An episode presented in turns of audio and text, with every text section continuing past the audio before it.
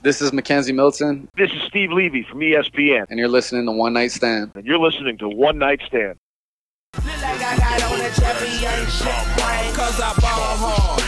This is One Night Stand. Brought to you by SeatGeek. Use promo code UCF Problems for $20 off your ticket order when sports get back on. What up, Night fans? It's Monday, May 4th. On today's show, we're going to discuss our new Built by UCF Knights on NFL teams. Uh, we're going to talk a little bit about the new NCAA rule that will allow players to make money off their likeness potentially. We are going to re air our interview from last year with Marcus Jordan.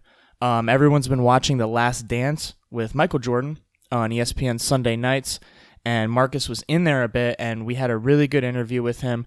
We talked about uh, what it was like growing up, obviously, as Michael Jordan's son, which is insane to think about. And also, he went really in depth in uh, talking about how he wore Jordans and we ended up losing the Adidas contract and switched to Nike. And it was actually the first time he spoke on air about that. So that was pretty cool. Um, we're going to do our Fab Five most exciting games to rewatch to pass the time um, during all this craziness and also answer all your questions on Moo's mailbag. And I'm here with. Money Moo just wanted to make sure that everyone is staying safe with this national lockdown order. Uh, that seems to be an easing of the restrictions here in uh, the last few days, and will be in the coming days as well. Uh, so we just want to make sure that everyone's staying safe, so that we can actually have a college football season this year. Yeah, wash your hands so we can have football. Yeah, Like seriously, if you don't care about anyone else around you, you're selfish, whatever. Just do it for football. Like if you can't find another excuse, because we're, I mean, just the fact that we're discussing not having a season is insane. So as fans, we need to do everything we can to prevent that from happening. And I also wanted to say congratulations to all the new grads of UCF this past weekend, even though it wasn't the graduation that everybody wanted due to the circumstances. You know, it kind of sucks, but it was the best that they could do. I mean, you know, people. I, I've seen a lot of people like, you know, people are upset on. People are upset about you know not getting to finish their senior year, not getting to walk out of that last class.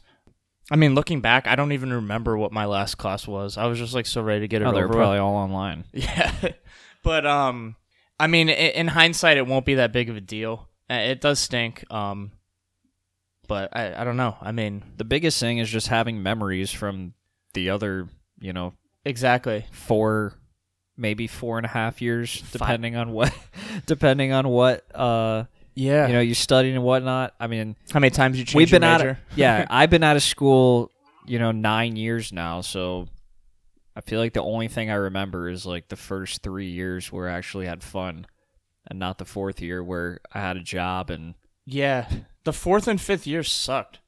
Uh, I had a fifth year because the fourth year sucked. all right so anyway back to our uh what we were going to talk about what have we been doing I know. I'm sure you guys are all very excited to hear.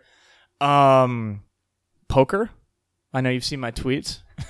online poker Online, yes online poker, very fun. Uh, getting some big some bigger tables some bigger action going going on um yeah, no, it's it's fun. We got a nice group going on. Just send me a message if you want to join it. Uh, we play pretty much every night. Um, besides that, had a zoom happy hour with Carson, hosted by none other than the Carson Engel. yes. Um, no one tried to strangle him. But that was pretty fun, and um, we're looking to do that again here soon. Probably. Yeah. Just didn't want to do it like every week. Yeah. It's kind of getting boring. Well, the first one was fun, and then the second one we all got on, and there was like nothing left to talk about. Well, but, yeah, because uh, nothing's happened. I know. since- since. yeah, we there was that uh the stupid Twitter poll that we won. Woohoo! That was great. Yeah, Not well. the funny thing is, is that people were retweeting and you know people were posting it on a, c- a couple of the different Facebook groups and stuff. Like they were really getting into it. But then again, like that is you, the UCF way, like making everything a competition. Yeah. You know? I mean, dude, they, there's these little stupid college football accounts that have like 3,000 followers that do these polls year round. Like, there's always one going on, and people always DM me and they're like, dude, you gotta retweet this, retweet. I'm like, it's like the same thing over and over. And I kept telling people that for this one, but then all of a sudden, UCF's like main social media started promoting it too. So I'm like, all right, I'm on board. But I don't even know what it like. What were we even voting for? Like best fan base or I don't know. I don't know. Biggest A- mascot. Anytime, any honestly, I don't even read the polls half the I time. just click. If if someone tweets out and there's an option to pick UCF, I just pick them. Click it and forget it. yeah. Um. Could be a trap though. Yeah. watch what- out. What, like what's the worst school? yeah, worst school ever, and the UCF is a is an option. I might actually because you can't like undo a vote. Yeah, I don't think. Um, Well, anyway, Oh, speaking of Twitter polls, also uh, UCF football was doing March Madness for uniforms. Uh, I think they're somewhere in the middle of it, but that kind of brings up a good point. What uh, what do you think your favorite uniform is? This is from like the Frost era on. Oh, no doubt that uh, the number one uniform for me is the all white in 2018, I think Memphis, the at Memphis game. Oh It was like white helmet and like just kind of a little grayish nitro like on the side. was it the silver? It was yeah, it was like gray or silver, but it was white pants, white jersey, white every the iced out. That was uh, the Mackenzie Milton like yeah. The or not the Mutombo, but like the quiet, and then when he Right. flipped into the end zone too. I like those. You know what I also like too is the white ones we wore against UConn to start off the beginning of the Heupel era. Era, the white ones with the gold numbers. Like the- oh yeah, yeah. the white yeah. version of the Black Friday jersey that's actually really ugly with the stupid white collar. Um, I like that. Speaking of that game, that's a really underrated game to start off the Heupel era. I mean, that was when UConn. I remember I picked UCF uh, as one of my money moves picks, and um, We We're like what seventeen point favorites. yeah, it was like 17 point favorites. and I think we won by like 50. I predicted the exact score Really? and left it in my Twitter drafts, but I have a screenshot of it. oh, 56. then uh, doesn't count. oh, I know. I didn't even mean to not send it. I like didn't have service, so it like went to my drafts. But yeah, 56-17. Uh, that was cool. That was the um. I mean, we had no idea what was gonna happen with Heupel coming. Like we remember, like we were completely in the dark, and then, dude, just bomb after bomb after bomb, and I'm like, holy crap, Heupel runs a way more like downfield deep shot offense than Frost does. Frost was like a kind of small quick plays. Heupel was like run up to the line of scrimmage, run quick, run up to the line, bomb. Bomb. Yeah. And Rain- that was also rainbow. that was Trey Nixon's first game too, and uh, I think he had a nice touchdown grab Yeah. in that one. And also that was um The old basket catcher. that was that one play with KZ like dude he was just rolling I was actually to Trey Nixon he rolled out to the right and then just on the run drops a f- like a 50 yard dime to Trey Nixon right in the corner of the end zone I'm like dang this kid's good it doesn't matter who's coaching him Yeah. good times Then you had the Mac, the Darriel Mack like 80 yard run. It's just I don't Oh, know. yeah. It's just fun to like beat up on UConn. I know it was a nice nice warm up game oh the Mac run that's when he like ran and his dad was right there in the end zone Yeah. right oh what an epic picture oh man I miss football All right. um what Next thing. Okay, so the NFL draft was, uh, I guess, about a week and a half ago. We had Gabe Davis drafted in the fourth round to the Buffalo Bills. Um, so congrats to him. Very well deserved. I think that's a good fit. Um, but before we talk about the UCF guys, what were your thoughts overall on just the whole draft and stuff? Because it was kind of like a, I was kind of skeptical going into the whole thing because there were no personalities. They were all on like Zoom and stuff, and I didn't really know how it would work out. I, I don't know. What What did you think of the whole draft? I thought they learned a lot. As f- as far as like the connections and everything, I mean, think about it. Like so many different uh, war rooms or people's houses or whatever, whether it being the coaches, the GMs, or the players, it kind of went flawlessly. I thought. I was so surprised. You know? I think I I don't know about you. I was just sitting there waiting for like something to go wrong. Something real bad. I was rooting Yeah. for like I don't know what, like some kind of mistake or like cutout. But I mean, if you think about it, it's not really that complicated. Like even if your internet goes out, just like text them your draft pick or whatever. But um, uh, it was cool to see inside all these coaches' homes. I thought that was Yeah. awesome. Like uh, with the Vikings guy with like all the dead animals and stuff on his wall. Um, Mike Vrabel had his sons like dressed up as some weird Yeah. thing. Dude, he had the Oh, fattest the Frozone Yeah. guy from The Incredibles. and he had he had the fattest dipping the whole time. oh, Mike Also- Z- Mike Zimmer was the Vikings coach, Oh. also dipping the whole time. Well, there was this conspiracy theory on Vrabel's other son that Oh, there was some like, ba- Yeah. like you could see him like taking a poop. no, he was just sitting on a bench or something. That's what they said, Yeah. but I'm not too sure about that. I don't know. I mean, I feel like if there's a webcam in your house, you're gonna make sure there's no like. well, it was bouncing off a mirror. I, I don't know. Yeah. So anyway, no, I think the whole draft it, it was pretty entertaining to watch for for what the draft is. I mean, Yeah. Uh, little little too much Roger Goodell. Clearly, is not very comfortable being in front of a camera. he was a little awkward, but you know, in some weird way, I have like more respect for him after this. Like for the first time, I actually saw him as like a regular human being and not just.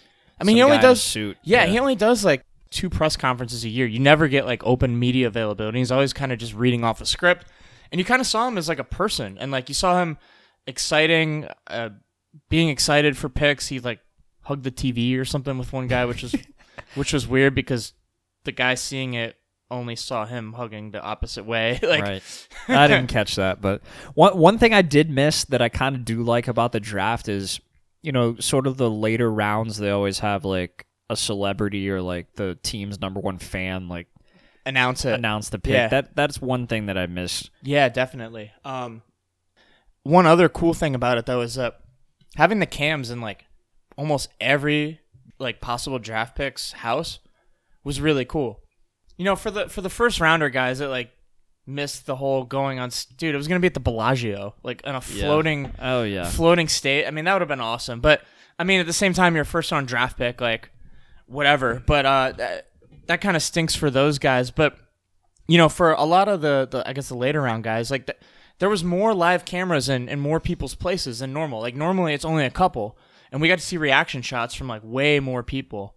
And uh, reaction shots and my wife really enjoyed seeing everyone's furniture and interior colors that was one thing that i feel like a lot of you know if you're a girl you're always thinking like what do other people's yeah, houses look don't like? No, no, I I get that. so she, even she was kind of into it a There little you go. Hey, any excuse. And I thought where you where you were going with that was she was watching the uh, the girlfriend's reactions because there were some funny ones.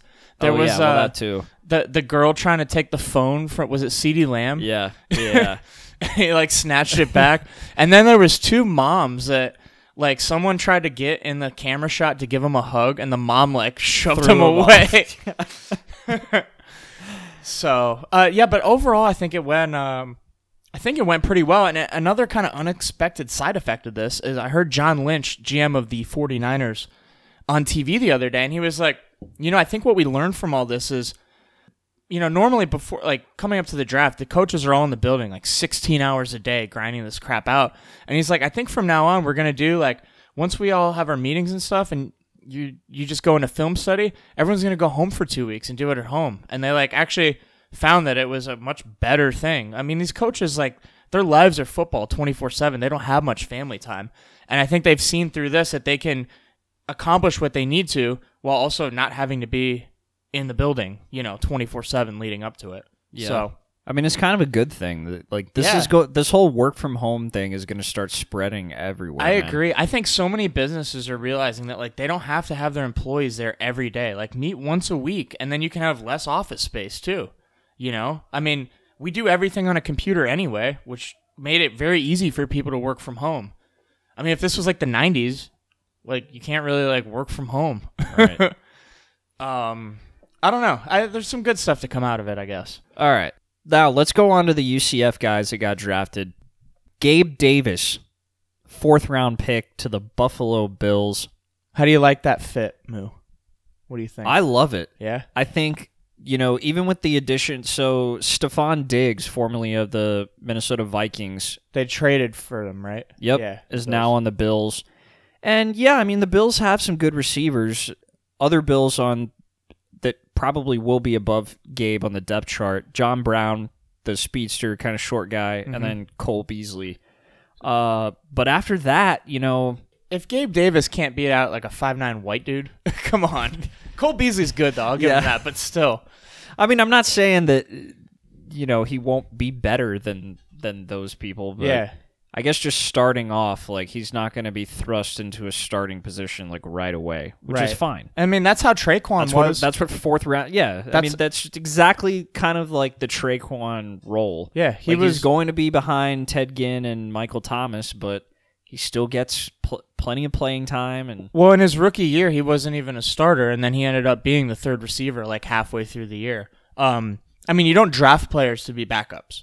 They draft him with the intention of him ending up being a starter. It just takes a little time, especially for receivers. You know, um, rookie wide receivers in fantasy are like the worst thing to draft because they take like half the year just to like start to do anything, almost always.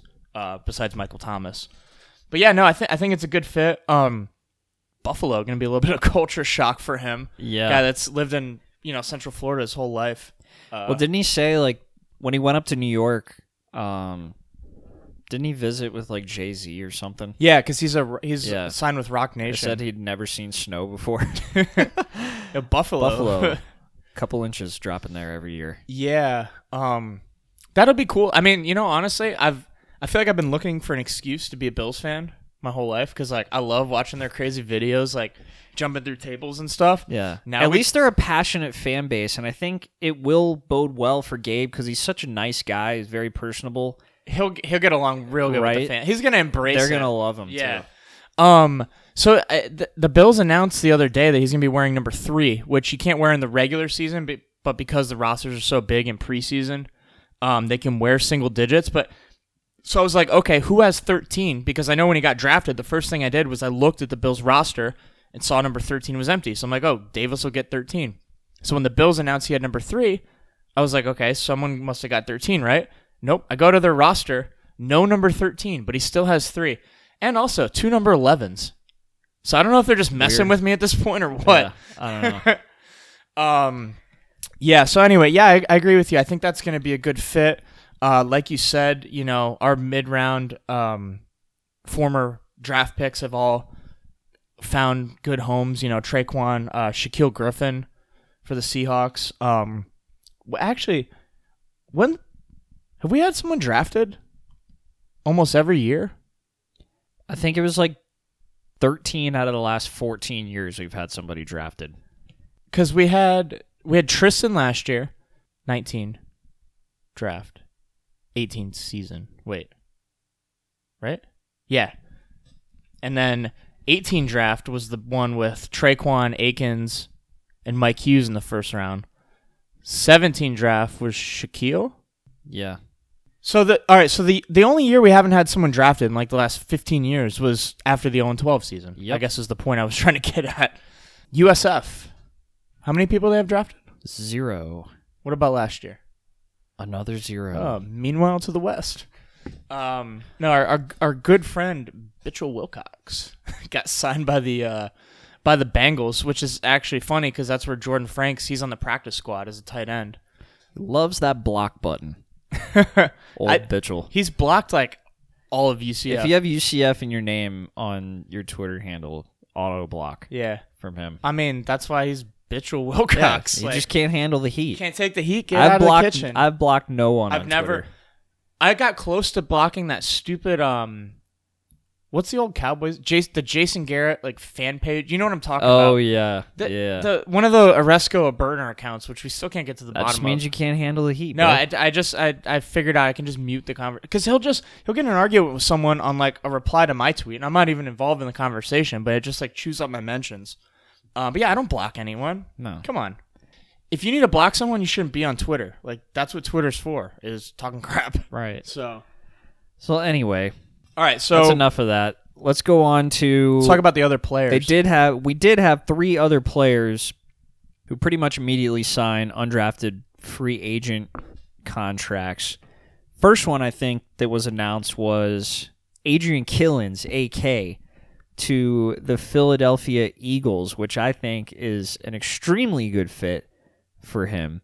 They didn't Um, draft a running back this year. They did Sproles retired too. Yes, they did. So I'm looking at the Eagles depth chart. Right now, it's running back. They have Miles Sanders, Boston Scott, Corey Clement, and Elijah Holyfield. Now, interesting note of the Eagles depth chart as well former Houston quarterback turned wide receiver Greg Ward Jr. is on the Eagles right now. Oh, he was like their best player in the play, which I don't even know how they got to the playoffs. And then they almost won. With, Yeah, uh, so- with a backup quarterback. I mean, you never know. I mean, Killens is a pretty versatile guy. I feel like we've used him. He's a good pass catcher. I know that. So they might use him out of the backfield to be a pass catcher, a third down back. I think it's a great fit for him. I mean, Yeah. they've got a very smart coach. I mean, dude, this coach won a Super Bowl with Nick Foles at quarterback. I mean, He could be a gadget he, player. He knows how to make use players to get the best out of their abilities. Like Nick Right. Foles is not a Super Bowl MVP caliber player normally, but he tailored the offense around him. So he- he's not going to force Killens to, you know, run up the middle. Right. and just, you know, basically just due to his size, he's never going to be like an every down back in the NFL. It's just, Yeah. it's not going to work. No one's an besides Saquon Barkley. No one is an every true. down. Even Zeke Elliott That's very true, only true. plays like a couple downs. But I could see him being like kind of like uh, Tavon Austin, or maybe even how you know the Chargers used to use Austin Ekeler yeah, as a very good pass catcher, and a good running back complementing you know Melvin Gordon. uh, first or second down back. Yeah. So No, I, I think it's a great fit for him. I think he, he definitely has a good shot. I, he's I'm pretty sure he's going to make the roster. And actually, I talked to him the other day, and uh, he said he's up to 180 pounds, which that's big for him. He's normally like 165 from what we're seeing him at.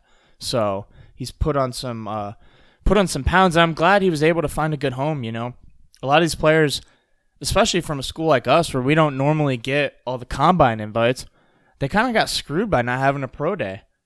Um, oh, 100 percent. yeah, I mean that that stinks, and you know, luckily, Like, what These- do you think Killens would have ran a 40? dude, he it would have been a. Why doesn't he just do it? I, that's that's what I'm saying. I'm like, dude, just put a video out. Like, Well, how do they cl- how do they clock 40s on pro days? there's like a la- laser watch? thing. Okay, you can't Yeah. like get a laser thing and just go out in the field and see. Or I mean, or if you just post the video, you can Yeah. time it yourself, or like have a you know Uh, like look at the video time. No, I, I agree, but hey, whatever. maybe whatever, ju- maybe just rewatch that Memphis the 80 yard touchdown run he had against Memphis. there you go. Who cares what the number is? Just look. I mean, yeah, exactly. Eye test, right? Um, also, Nate Evans signed with the Jaguars. I guess, you know, hometown. Oh no, he's from New Orleans. Well, close to UCF, I guess. We've always had a good Jacksonville connection, and then uh, Nevelle Clarke to the Vikings. So, his dad told me he had uh, he had about twelve offers from different teams. Um, yeah, it's kind of a weird thing. It's almost better to not get drafted than get drafted in like the seventh round. Yeah, you Bec- can kind of like pick where you want to go. you pick where you want to go, but every draft pick has a four year contract, even though towards the end, most of it's not really that guaranteed. But if you were to get cut, it's better to be cut as a seventh round pick than an undrafted free agent. But the trade off is that you get to pick where you want to go. And he picked the Vikings, and I, I think that's a good fit. Dude, imagine him and Hughes like yeah, that would lock be cool. down. no fly zone. So, and, and especially too, like these undrafted free agents, it's not rare for them coming out of UCF and to actually making a solid NFL career. We've had plenty of them in the past. We have a great history of that. Um, who who stands out to you? I, AJ Bouye is the one that I think of immediately. I mean, he went from undrafted free agent to All Pro and signed like an eighty million dollar contract Yeah. he got traded to the Jags. I mean, friend of the show, Charley Hughlett. hey, Long, isn't he the highest paid long snapper in the league? uh, he I think at some point maybe he was, but um, Still, still underpaid. definitely the coolest long snapper in the league for sure. Um, They had Kamar Aiken undrafted. Oh yeah, I remember him. Little receiver. He's Yeah, hop- he's- he's hopped around a bunch of teams, but actually got a lot of playing time. He has. He probably had the most playing time with the Ravens. Um, That's like when they had no receivers Yeah. that one year, but yeah. hey, but still, Leger Douzable.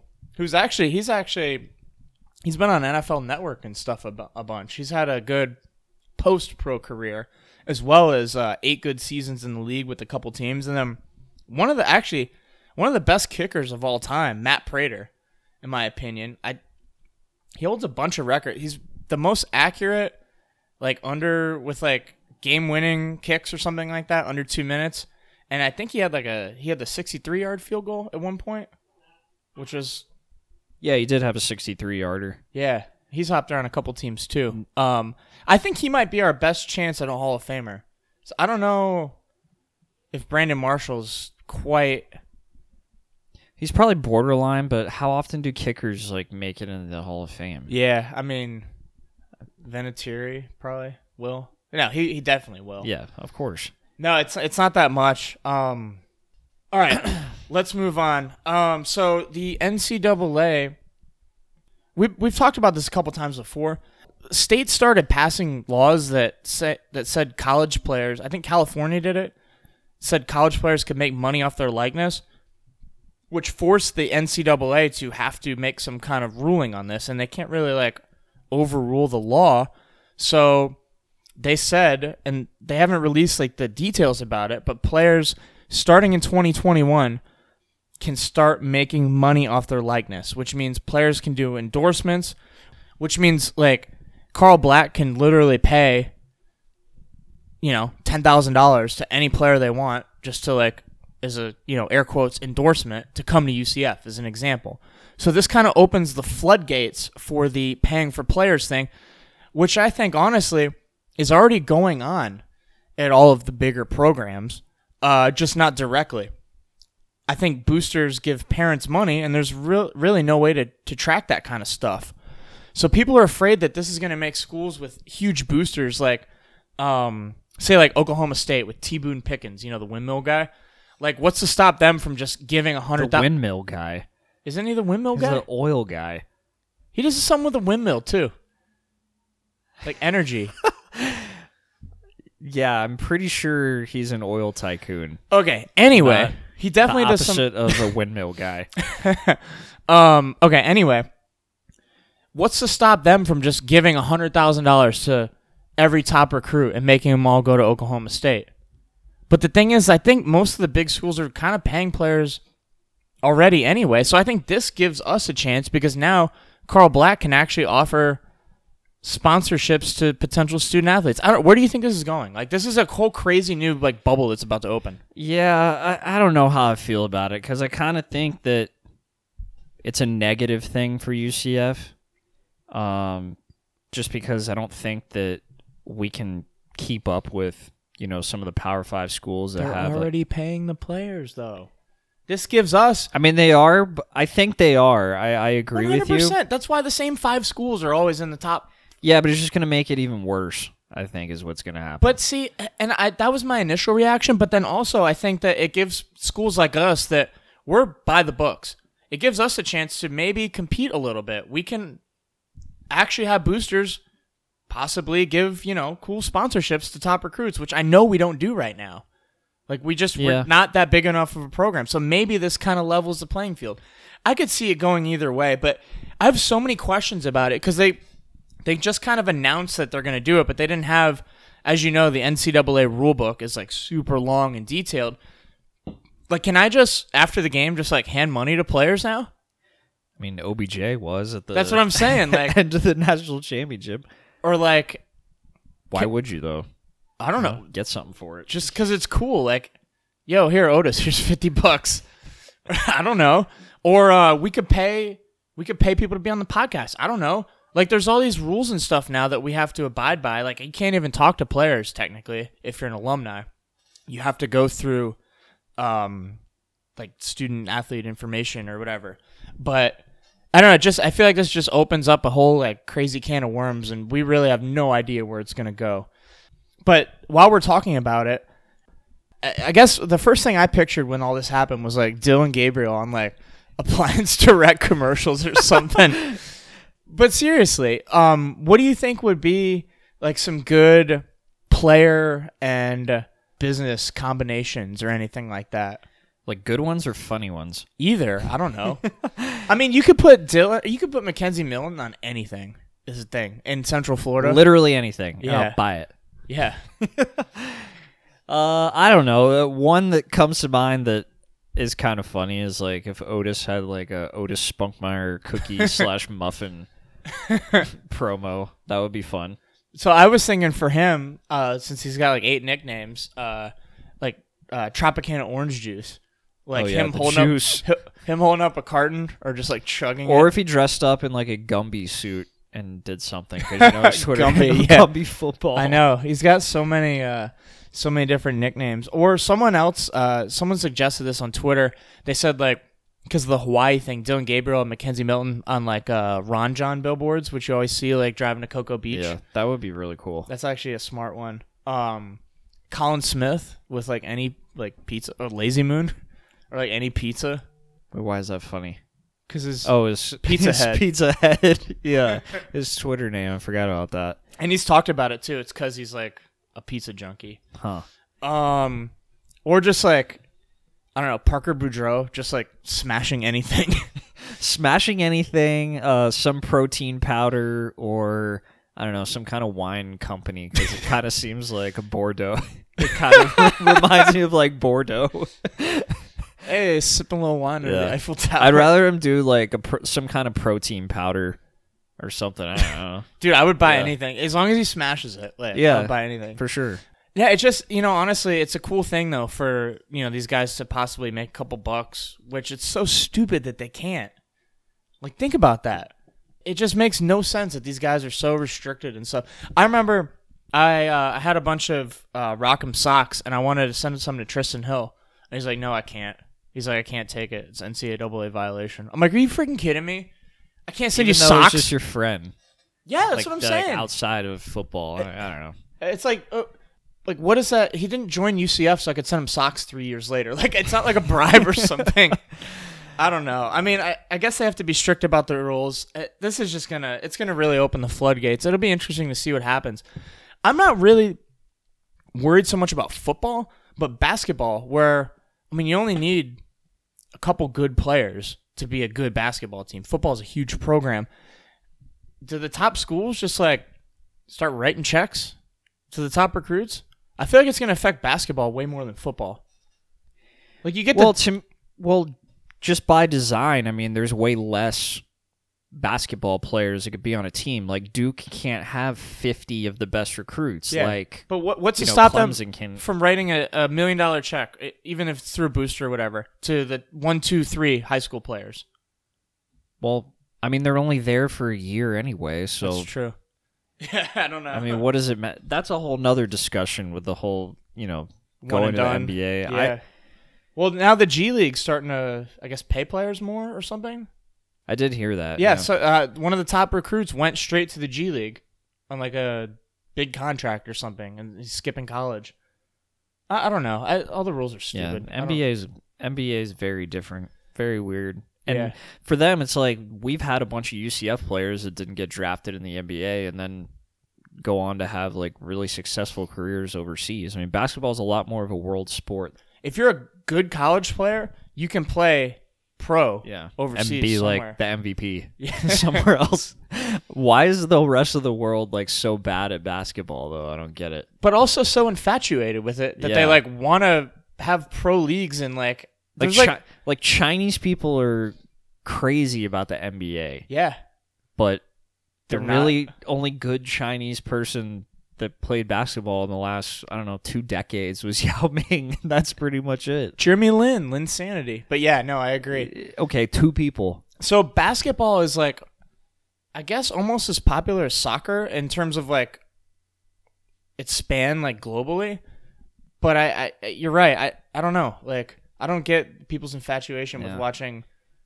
Although watching The Last Dance, I really miss '90s basketball. Like Dude. so bad. I know. I miss I 90s just go- everything, but like just going back, like uh, I can't get hyped up for you know James Harden versus Durant as much as much show. as Malone and Stockton against Pippen and MJ MJ. and Rodman. Maybe it's just that's when we were growing up, and kids today are like, "Oh my God, James so, Harden." So in ten years, kids will be on a podcast being like, "Oh, I miss the the Splash Brothers days with Yeah. Curry." And probably. I mean, it's like that with sports. It's like that with music. Like I hate the music now, but the music in ten years, I'm probably gonna hate even more and wish I had the stuff from 2020. It's like that. Remember when we went to college? Everyone was like, "Oh."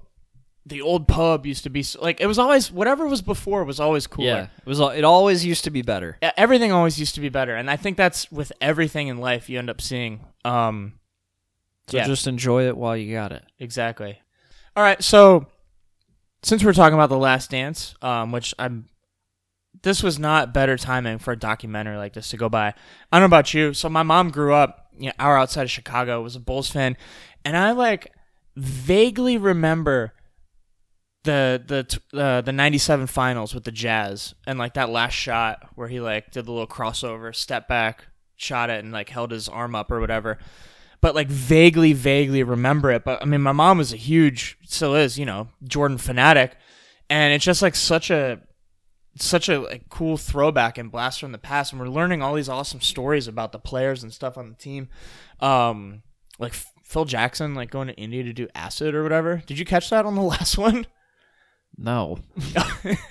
what? yeah I, he like i don't know he went on like some acid trip to like learn how to coach or something he talked about it in the last oh, thing yeah, yeah, yeah, yeah, yeah. Okay, he was like I remember now. the original Bill Walton. Um, Dennis Rodman like taking a trip to Vegas, Vegas. mid-season. yeah. it's just crazy. Um, and it's also Carmen Electra not aging in like 30 years. Yeah, yeah. What she the got like hotter, man. She's got to be 50 I think at she's least something by close now. to that. Yeah. Oh man. Every '90s kid's dream, Carmen Electra. um, what else? I, just like these crazy stories.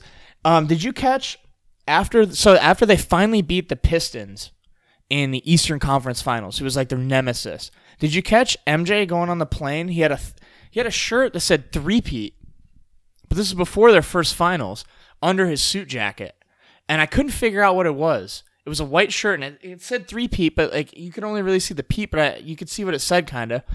But I'm like, wait, what? Did, was he like calling a shot?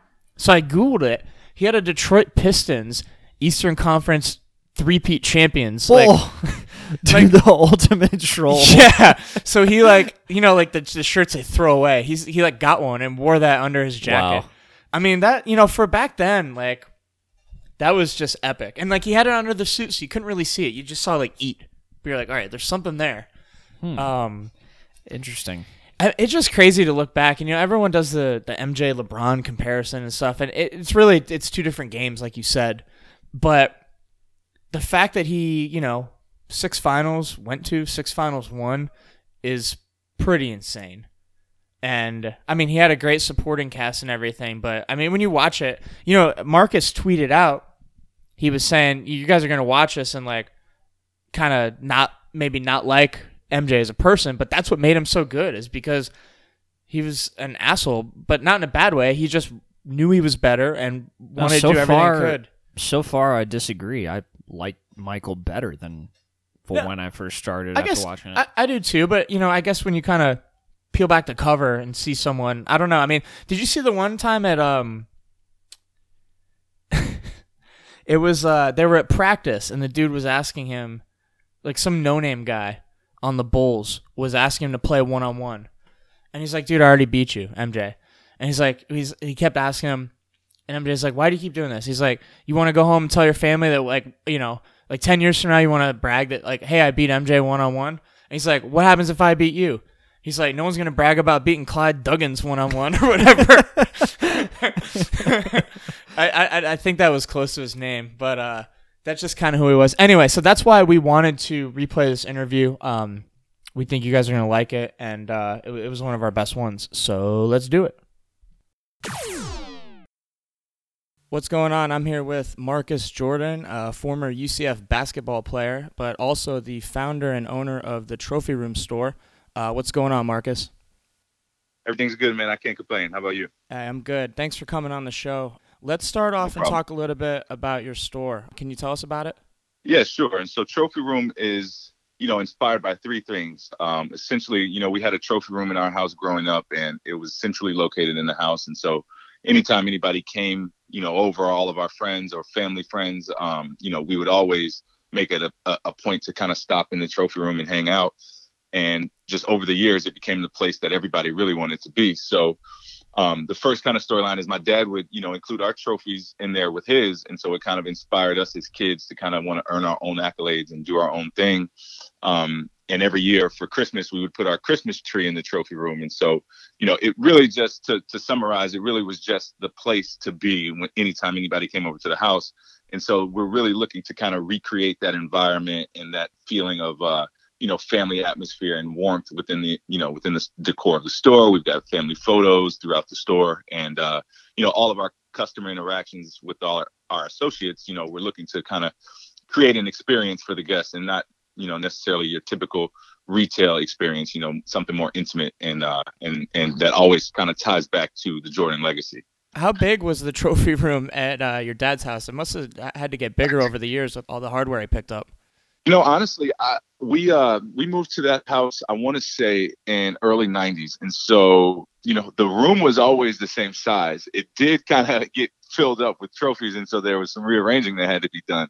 But uh, the room was, uh, I would say, it was roughly you know 1,500 to 2,000 square feet, and uh, it it had multiple entry points. It was kind of it was very open, you know, and so you can kind of walk through it or walk around it, and it was always you know it was kind of glass work, so you could see through the trophy room on the outside. And so I'll be sure to make sure we get a we get a photo over to you so you can kind of check it out. Yeah, definitely. I'll put that out there for everyone. All right, so tell us more about the store then. Uh, what what do you guys sell and, and what, what's your kind of concept? Sure. Well, we lead through the Jordan brand lens, and so any any Jordan shoe that you're going to see that comes out on Saturday will typically have that. Um, you know, other than Jordan brand, we we obviously carry Nike. Uh, we've partnered with Mitchell and Ness, um, Upper Deck, who's actually the exclusive uh, memorabilia maker for my dad's image. So we've got very different pieces, uh, memorabilia pieces in store that's all signed by my dad that we actually retail. And then other than that, you know, we've we've brought in a streetwear brand named Bape, a bathing ape, and they're very big in Japan, and uh, that's done very well in our store. And as we move into 2019, we're really looking to kind of bring in more streetwear vendors such as you know Fear of God and um, you know, Off White, Heron Preston, things like that, and and looking to elevate the store from you know your exclusive sneaker store to your uh, luxury streetwear boutique that has an exclusive sneaker offering. So that's that's my goal for 2019. That's awesome. That's definitely a really uh, unique concept that you won't find anywhere else. Uh, where where can we find you guys at? Sure, we are actually located in Disney Springs, which is in Walt Disney World here in Orlando. Um, and our hours are 10 to 11 Monday through or Sunday through Thursday, and Friday and Saturday we're actually open till 11:30. All right, so let's get to some uh, different questions here. Obviously, I'm sure people ask you about your dad a lot, um, so we won't get into that too much. But what's the favorite? What's your favorite memory of a game uh, that he played in that you actually got to see in person? Yeah, sure. Well, I was, you know, I was born in 1990. I kind of like to joke around and say that I was the uh, the good luck charm that sparked the run in the 90s uh, because I was born Christmas Eve, and then they obviously went on to win their championship in June '91. Um, but I think more so than any game, I, I think because I was eight years old, the last shot, and watching that in our theater with our family, you know, it was a road game, so we would always get together and, and kind of watch as a family downstairs. But more so than that, you know, my dad before every home game, he would eat his pregame meal at home with us, and so we would typically get around from get home from school around you know three o'clock, and he'd be eating around uh 3:30, 4, 4:30, just you know because we lived out in the suburbs, so he had a an hour drive to drive into the uh, to the city for the arena. But I think that's the the memory that I cherish the most is kind of just sitting with my dad and, and having those pregame meals with him, you know, and waiting to get out of school so we could you know have, share that moment as a family. That's awesome. That's really cool. Tell me a little bit about being in the movie Space Jam. What was that like?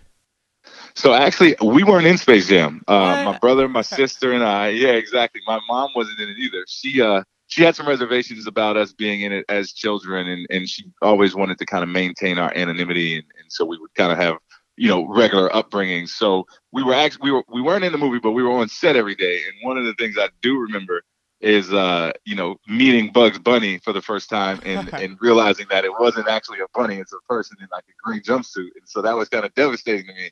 But it was still kind of cool to you know to just be on set and kind of hanging with everybody. Right. How old were you at that time? You must have been little, right?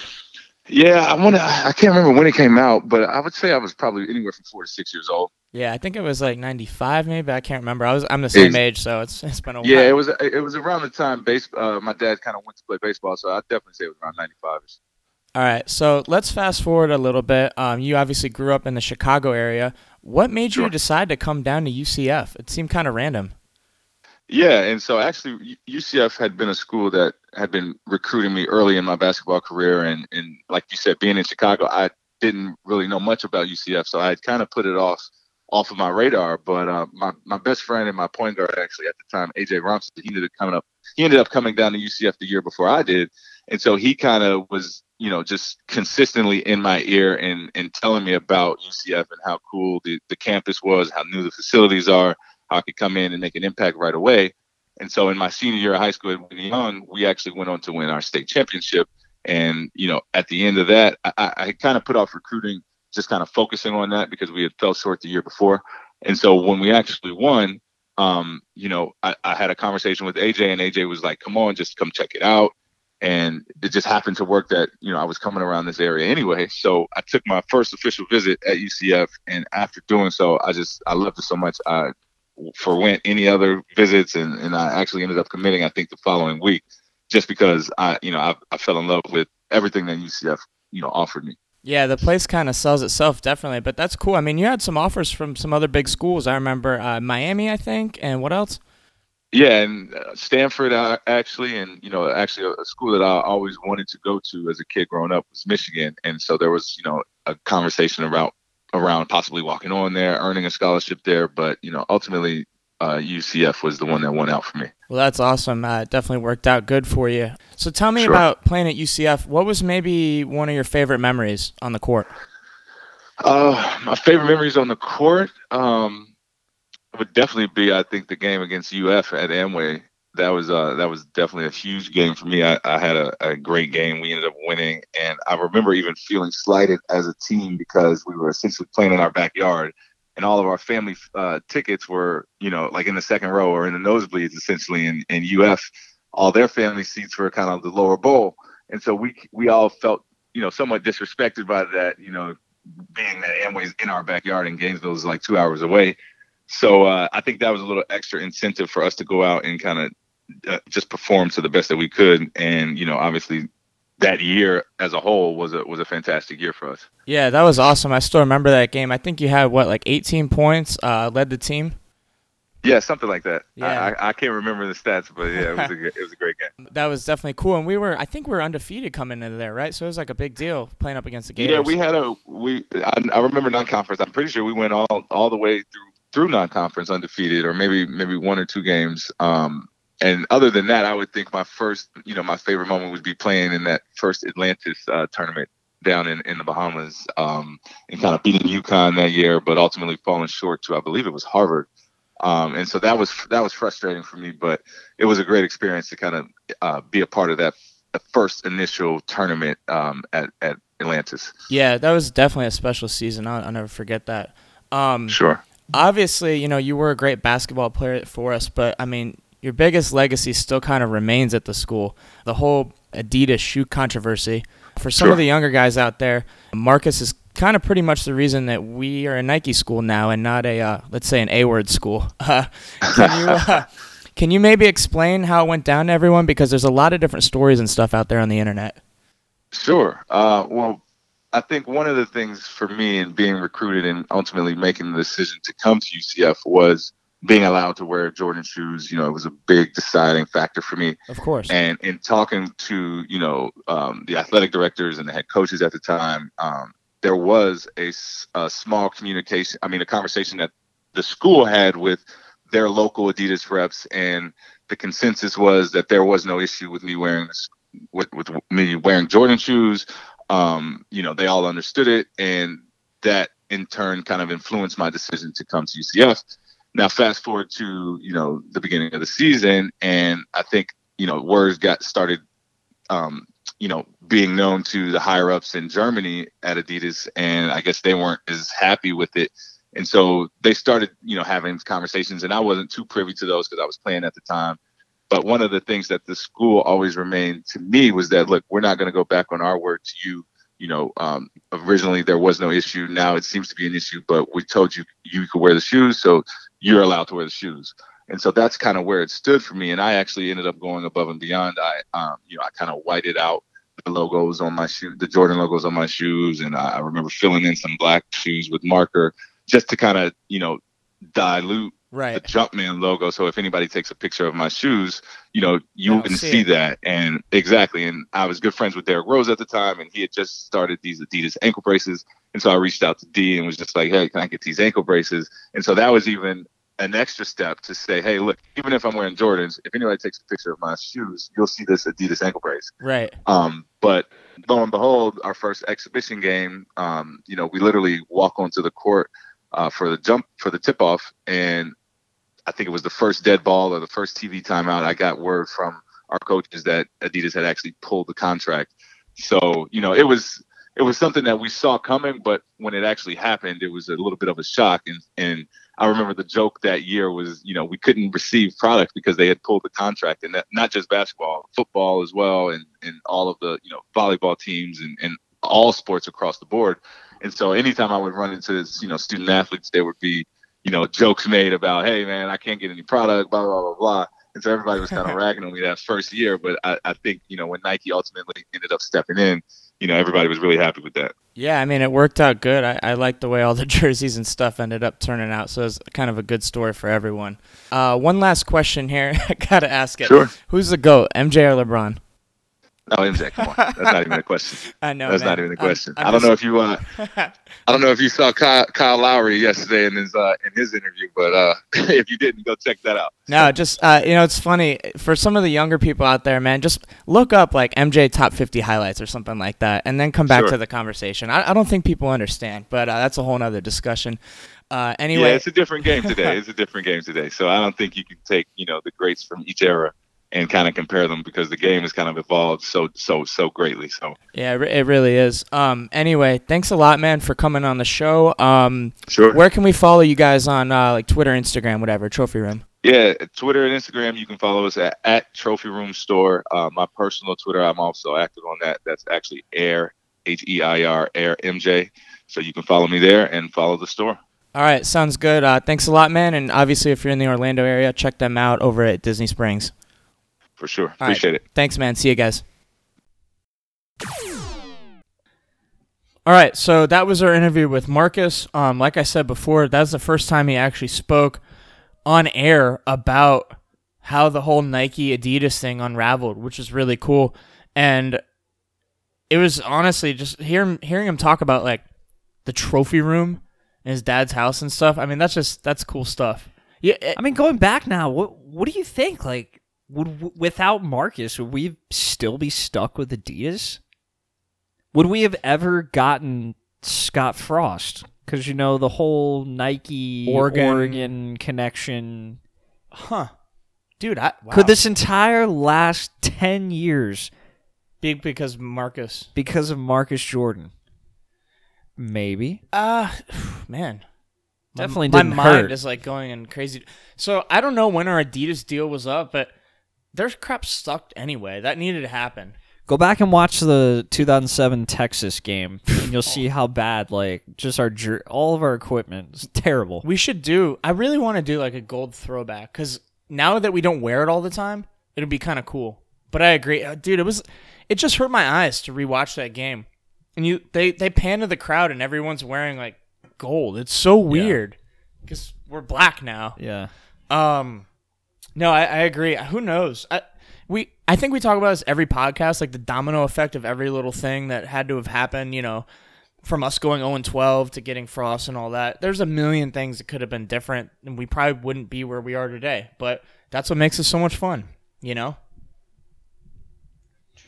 All right, so let's move on. We're gonna do our Fab Five most entertaining UCF games to rewatch to pass the time. Yeah, all of these games can be found on YouTube, so a lot of the times I just put it on on in the background. I love it. I'm just eating dinner, you know, doing whatever. There's always little things that you watch and you're like, holy crap, I forgot about that little play or that little penalty or something like that. Even just watching, like, I just rewatched the Black Friday USF game, and there was a couple plays in the beginning that like, I completely forgot happened. And uh, yeah, it's fun. Eh, whatever. Nothing else to do.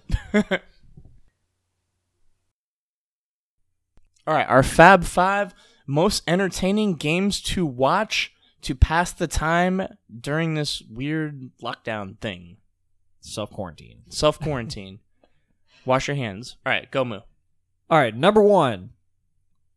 We're gonna go with the 2018 game against Cincinnati. This was the game where College Game Day made its first ever appearance in Orlando. We had the whole gang: Chris Fowler, Kirk Herbstreit. What was it? Chris- it Chris Fowler? No, it's Rece Davis. They're literally interchangeable. I couldn't pick them apart in a lineup. Rece Davis, Kirk Herbstreit, Desmond Howard, Lee Corso, the whole gang, even the bear was there. Oh, Maury. Um, Maury was there too. Dude, how funny was that? it was so dumb. It was hilarious. i I'm like laughed out loud after I was after a collective what when they announced who it was. Yeah, I, don't, I think I was sleeping at that point because I was so tired from being up all night. Dude, you were on. Let me just go back to this whole thing. So, game day announced that they were coming, right? The week before, I was in Orlando, so we had to have had a home game the week before because my wife always like takes me some. You know, Sunday is her day after Saturday is my day for mm-hmm. football. So we either go to like brunch. Winter Park, or you know, she's got to go to the mall or something. So I'm walking around like Millenia, refreshing Twitter as fast as I can because the rumors were already going around. you It was know? like a two, three week process. It was like, oh, we have a little chance, or we have a kind of chance, and then we were like in the top three officially from ESPN, but no one knew. right. So like I'm refreshing Twitter, and then I can't remember who posted it, but I just saw Herbstreit's face, and I was like, "Oh my god, we got it, dude! He- we got it!" He sent like a selfie announcement video. All right, guys, we're going to Orlando for college game day or something like that. It was unbelievable. Unreal. So anyway, I knew that I wasn't I'm not crazy enough. You know, Sean, you know, is crazy enough. But I wasn't crazy enough to like stay out there all night. You know, I'm, I'm like, whatever. I'll just get there like super early in the morning on Saturday. I'll still get my sign on. Maybe I won't be in the front row or whatever, but uh I don't know. You took a different approach. I got there at like 9 p.m. the night before, and when they opened the gates at 6 or 7 a.m., I still couldn't even get in the front row. There's already like 50 people back in line. we had a spot on Memory Mall, and um, after the whole show was over, so we're on our way to the tailgate spot, and my friend Vince is like, "Yo, is that Sean?" We're on the sidewalk at Memory Mall, and I'm lo- looking off in the distance, and there's this guy, with, like ripped jeans on for whatever reason. It was really cold in the morning. Oh, that was another thing. It was freezing. Yeah, It sucked. but then when the sun came out, it got like balls hot. yeah, I had the Letterman jacket on. I remember. You also had your classic UCF baseball jersey on. And the Letterman jacket. And I'm like, yeah, that is Sean. What the hell? So like we go up and get you were like in the third dimension or something. I, I don't know what was going on with you. You were like the perfect amount of tired, drunk. just Like yeah. you were drunk and hungover at the same time. You like weren't even making sense. And like, tired, you were yeah. talking about. Then you try to like walk into oh, that stupid door. the building that's like next to classroom one. Yeah, it was like a secret bathroom spot. I always use it, but it was locked. tried to go in there, it's locked. Then you walk away. Then you go back to the same door you tried to open two seconds later. Try it again. Yep, still locked. and uh, Uh, good I don't know. I took a nap in in Booza's tailgate chair for like four or five hours. I woke up and I was fine. You were fine. You were fine after you woke up. yeah, I was completely fine. I will say that. Look, but it, it- it was a, a lot of hours in between. though. well, anyway, back to the game. The actual game, oh yeah, I gotta what, admit, what are we even talking about? Just game day in general. Wait, this is your number one most entertaining game. You lose. This is the least entertaining game. The most entertaining part about this game was a false start. well, we're just we're just going off we're just going down the list. They're they're not in order. Well, mine are in order. But We're anyway, the- drafting. these are all on these are all on YouTube. That's the whole Fab Five is crap that you can do to pass the time when you're in quarantine. okay. Well, So you could watch you could watch game day because I think you were on right because my Oh. sign was on. I know that. Uh, I had a big Trysten Hill cutout head. no, I was stuck behind someone with like the most obnoxious, biggest sign. I was offering people a hundred dollars for your spot in front of me, and they wouldn't take it. And like an hour later, I just walked out. I was like, Ah. "This is stupid." Because when you're up in the front, like everyone's like pushing against you. Right. It sucked. It was miserable. And imagine this being on no sleep, and yeah, just put Yeah. it all together. All right, anyway, so back to the game. Game was amazing. First quarter and a half. Yeah. So what a lot of people forgot in that game was, you know, we had the two false start penalties, the crowd assist, as you'd like to call it. Um, dude, that had him go three and out. Like the first one was great, and then the second one was like, "There's no way." But anyway, So after that, we got the ball, and then yeah, we forced him three and out punt. and then Milton either got stripped or sacked or fumbled or something. But well, anyway, it was all UCF from there, Yeah. and we just spent 15 minutes on the first game that talking about we well, so Five. after that, we scored what 35 straight, I think, or something. Yeah, 35 straight. So oh yeah, 35-6. yeah, and uh, they kind of got revenge on us this year, but I don't want to talk about that. I'm not ready for it yet. All right, so game two. I don't really know your strategy for this, but for me, I want to pick the five most entertaining games to rewatch, and I gotta go with Black Friday 2017. It's the most entertaining game I think any of us will ever watch. Were the stakes higher in maybe the conference championship or the Peach Bowl? For one, yes, but two, we don't get to either of those games without the USF win. But not only that, I mean, and I think this is almost like undisputed by anyone, not just, you know, fans, is that those last like five minutes of that USF game with the, you know, the screen pass to Otis, touchdown. USF second play from scrimmage after that, the bomb to the wide open uh, Valdes-Scantling, I think. And then just as oh, and then the two point conversion play, which was crazy, where he just runs way one side and the guy's wide open in the end zone. And then to top it all off, like we're still catching our breath from all this crazy shit. That game never felt like we were going to lose it. And then all of a sudden it was tied. But then before you can even process this, it's tied at 42. USF to kickoff. Mike Hughes from the 10. 15, 20, 25, 30, 35, 40, 45, 50. He's got a reservation for six in the cabanas. He's gone. Touchdown. Boom. I yeah, I know that by heart. I say it in my head to wash my hands every time now for the 20 seconds and it actually works. Uh, so yeah, that's my first pick. Is uh, the most entertaining game we can watch to pass the time. What's your second pick? No, I li- I really like your recollection of the call from Marc Daniels. For me, it was a little different, just because I love Marc Daniels, but Adam Amin is one of my favorite uh, commentators on ESPN. He's great. He's really funny to follow on Twitter too. He is a lot. A lot of times he'll be on a flight and just send out a tweet and go, "Hey, I'll answer any and all questions that you send out." I'll never forget his call from the Otis screen pass because he called it so perfectly. A screen against the blitz, the perfect play. Otis Anderson, bam, sealed the nail for the Knights. Wow, very very well done by you. I just got. Oh, I got the bit- Mike. I got the Mike Hughes one. You ready? All right, here. Mike, Mike Hughes. Hughes. He didn't say anything. He said Mike Hughes. with a head of steam. The kicker to beat. Do you, believe believe it? it? Knights take the lead on a Mike Hughes touchdown. Wow. That was you. You would think I went to school for this or something. Yo, let's get him as a guest on the podcast. We should. I mean, I don't know why we haven't. Yo, so the other day, like I was saying earlier, he was on he was on a flight and he was like, "Uh, any any questions?" And I I tweeted him. I was like, "Yo, I just wanted to say, thank you for calling one of the greatest college football games of all time, 2017 UCF versus USF. And he actually replied to me and he said, top five greatest games I've ever called. Yeah. And to me, that just, oh, it made my day. That game was insane. Let's watch it right now. Even though I've seen it like a Yo, thousand times. you know what we should do?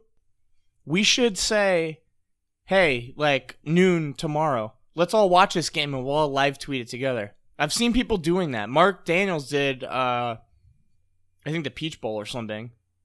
And I saw Bill Self, the Kansas coach, did his national championship like 10 years ago. But if we could get everyone to do it, it would be fun to like see everyone's reactions to the same shit. As long as we hit play at the same time. And don't have to pee. Right. That could be hard. It might be hard. Well, either way, you know what? I might just do it. I'll just be like, look, tomorrow I'm watching 2017 Black Friday game starting at two. Tune in if you want, or just follow along my tweets, whatever. We'll see what happens. So I've got another one. All right, so this is your second pick. My second pick is probably going to be the 2018 game against Memphis, the one at Memphis. Oh Um, man, I'm this was a grueling game. I, kn- I know you were there. I couldn't be there. I'm like cold thinking about it. Yeah. Um, it was rainy, cold. Sucked. We didn't do Cloudy. shit. We didn't Yeah. do anything. Well, we- I mean, there was a lot of exciting moments in that game. So uh, I mean, at first we didn't do anything. Like, Right. What was it like, 17 to nothing or something? the line couldn't hold. Milton was getting sacked a lot. You know, it, it's the infamous "Let's Go Bone" uh, play by Heupel. Fourth and one, maybe a two, fourth and two, uh, From our own deep in our own end or in, in our own 30 yard line, I think. within our thirty yard line. And it was uh, 29 because it was a 71 yard touchdown. I remember. they put Trysten Hill in at fullback and run Taj McGowan. Who got demoted from the starter this season. People forget Yeah. he was like our lead back before this. And a 71 yard touchdown. Criminally later. underused, by the Yes, way. Yes. 71 yard touchdown. And um, there was a lot of, you know, that I didn't remember before, you know, last weekend when I watched it again. Memphis really blew that game, man. I'm not gonna say it wasn't all heroics by us Well, and Milton. Henderson- but it a lot. It was a lot of heroics by Milton. But golly, if I was a Memphis fan and watching this game, How bad do they? blew it. How bad do they hate us? Well, it sucks because like We've beat them four times. Two of them being conference championships. One being that game.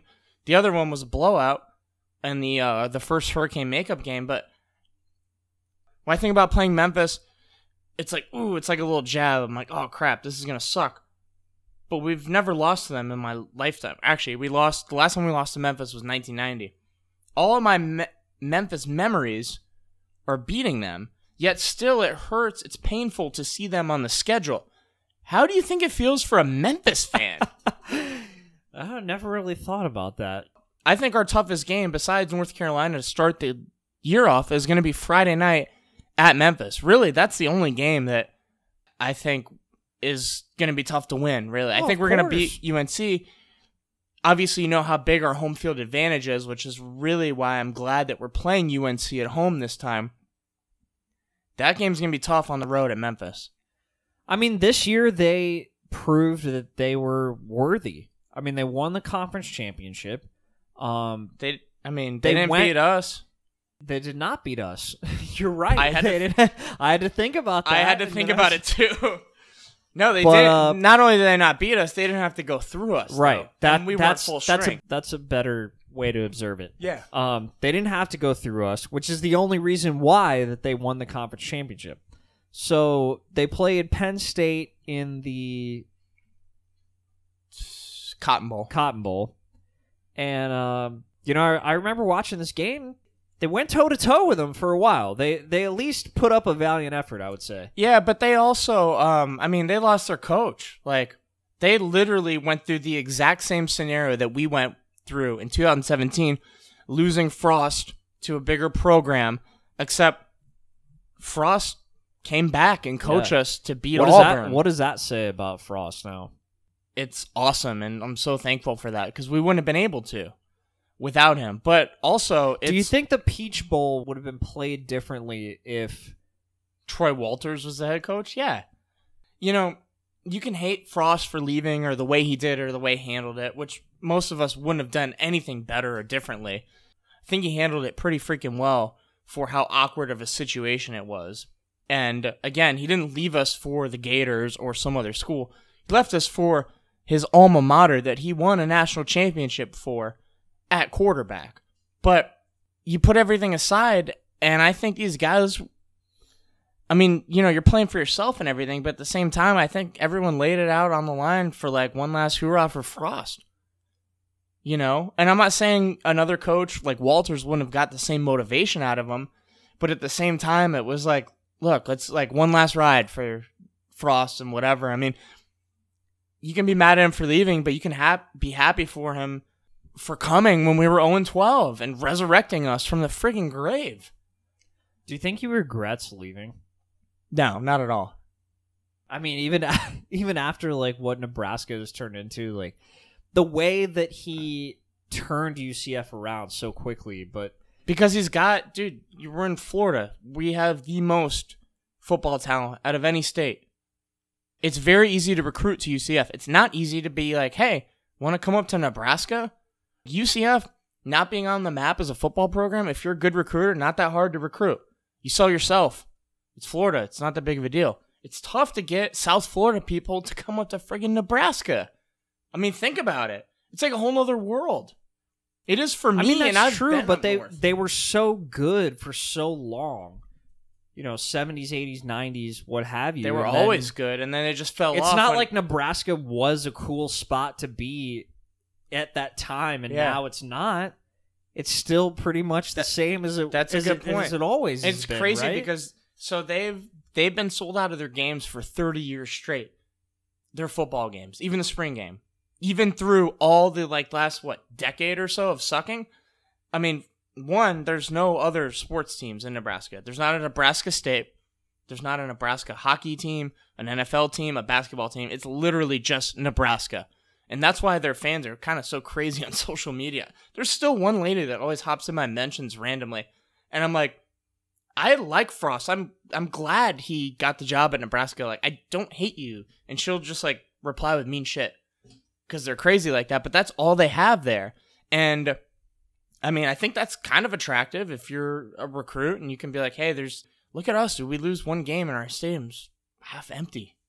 yeah, it's I mean, sad. uh, If you've got a fan base that's dedicated to you, and there's something to be said about that.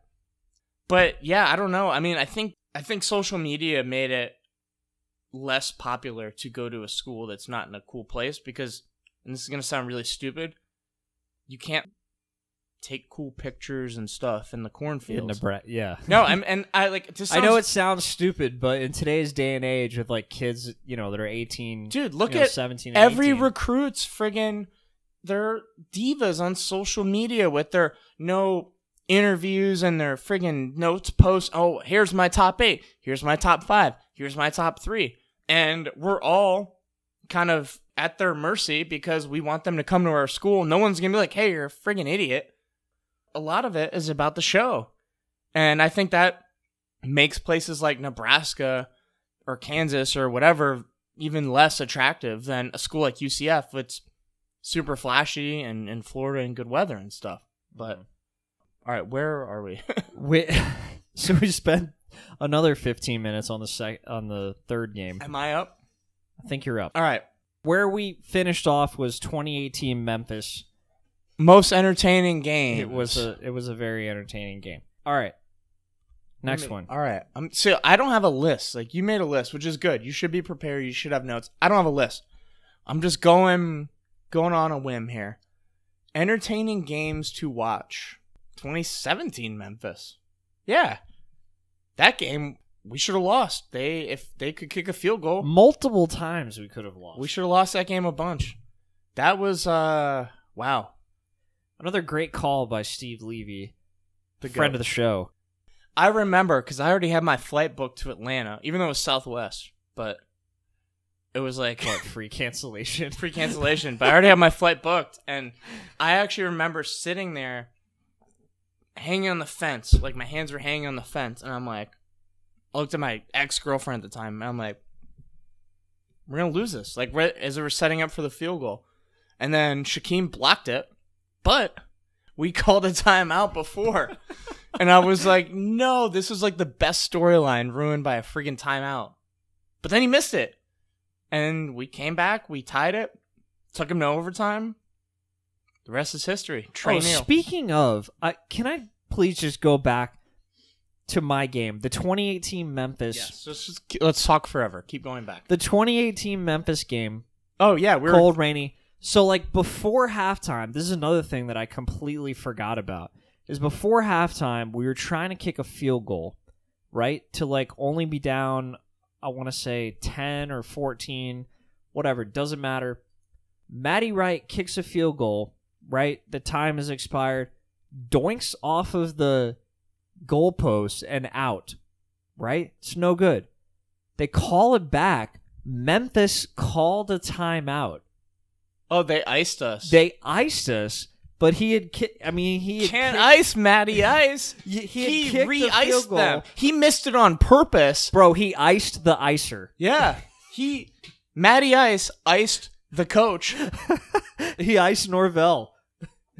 And then what So happened? He drilled it right down the middle on the Let's go. That's what I'm saying. So like, there's See- so many different things about these old games. That like, oh, I, I saw that game. I, I remember No, dude. You know what's crazy is I remember this, and I had no idea what was going on at the time.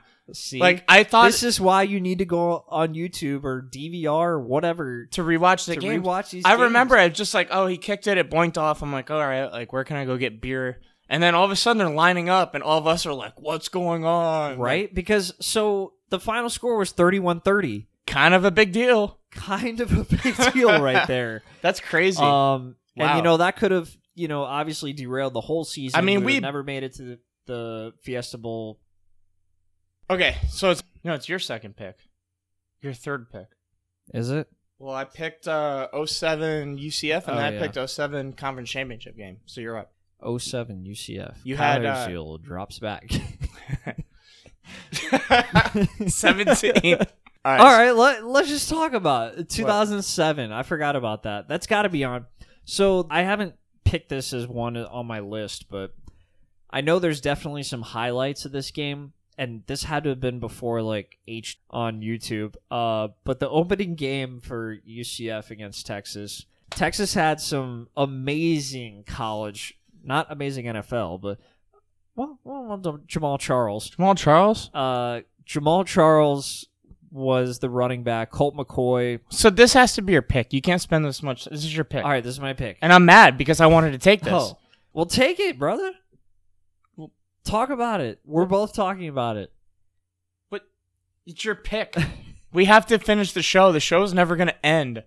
This is your pick. Go. All right, so there was a lot of college talent. You had uh, Colt McCoy, quarterback, Jamaal Charles as running back. There was even a wide receiver. There's someone that was, and there was a like a safety or something that was really good too. Yeah. So we basically had Kevin Smith, 24K, Kyle Israel, and and we had a pretty good defense. I mean, here's the thing though. Like, this is number six Texas versus UCF, Unranked. unranked, in these gold Haven't uniforms. been ranked in I don't think we'd ever beaten a ranked team, and we probably were never ranked. I don't think. I mean, UCF was known as Central Florida, and the most people know about us was that was the school that Brandon Marshall and Daunte Culpepper went to, but no one really even knew about us. It was our first game in the stadium, our first game, me and you, as freshmen. We didn't even really appreciate the significance. Imagine the people that were at UCF for three, four years, and then they get to go to a game in an on-campus stadium. Like it was just normal for us. We never appreciated it, and I don't think we ever fully will. We only lost by like a touchdown, I think. We scored at the end to make the score closer than the game was. We were down three. We are down three in the fourth quarter. It was like 35 32. and Israel got stripped, right? Yeah. Yeah, and the ball somehow bounced. It should have went out of bounds. It literally the ball was going straight out of bounds. It just made like a U-turn, stayed in bounds, and the Texas guy got it back.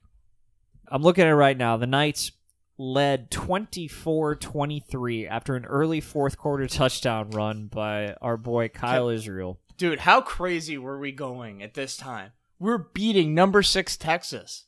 Okay. Do you remember? I don't even really remember the game, and not because we were drunk or anything like that. I just don't remember it. It was that long ago. I remember like Oh, I mean, it was freaking 13 years ago. I remember like so the gates opened and like no one knew anything. And we like ran to get good seats, but they didn't restrict the walkway in front of the seats where the student section is normally. So everyone that had good seats was like, "Oh, great!" But the whole walkway was just filled with people. It was like a mosh pit. Uh, that's the only thing I really remember about the game. I mean, I kind of remember how it went, but like, if I look back at you know the Black Friday game 2017, I know exactly where I was, critical moments of the game. I can't do that with the Texas game. It was so long ago. Yeah. I remember there was a lightning delay. Oh yeah, because it rained. remember it was the first game, so you know it's in the middle of rainy season. yeah, oh, it was hot. It was Yeah, really hot. It was really hot. So anyway, that's my pick. It's probably on YouTube somewhere.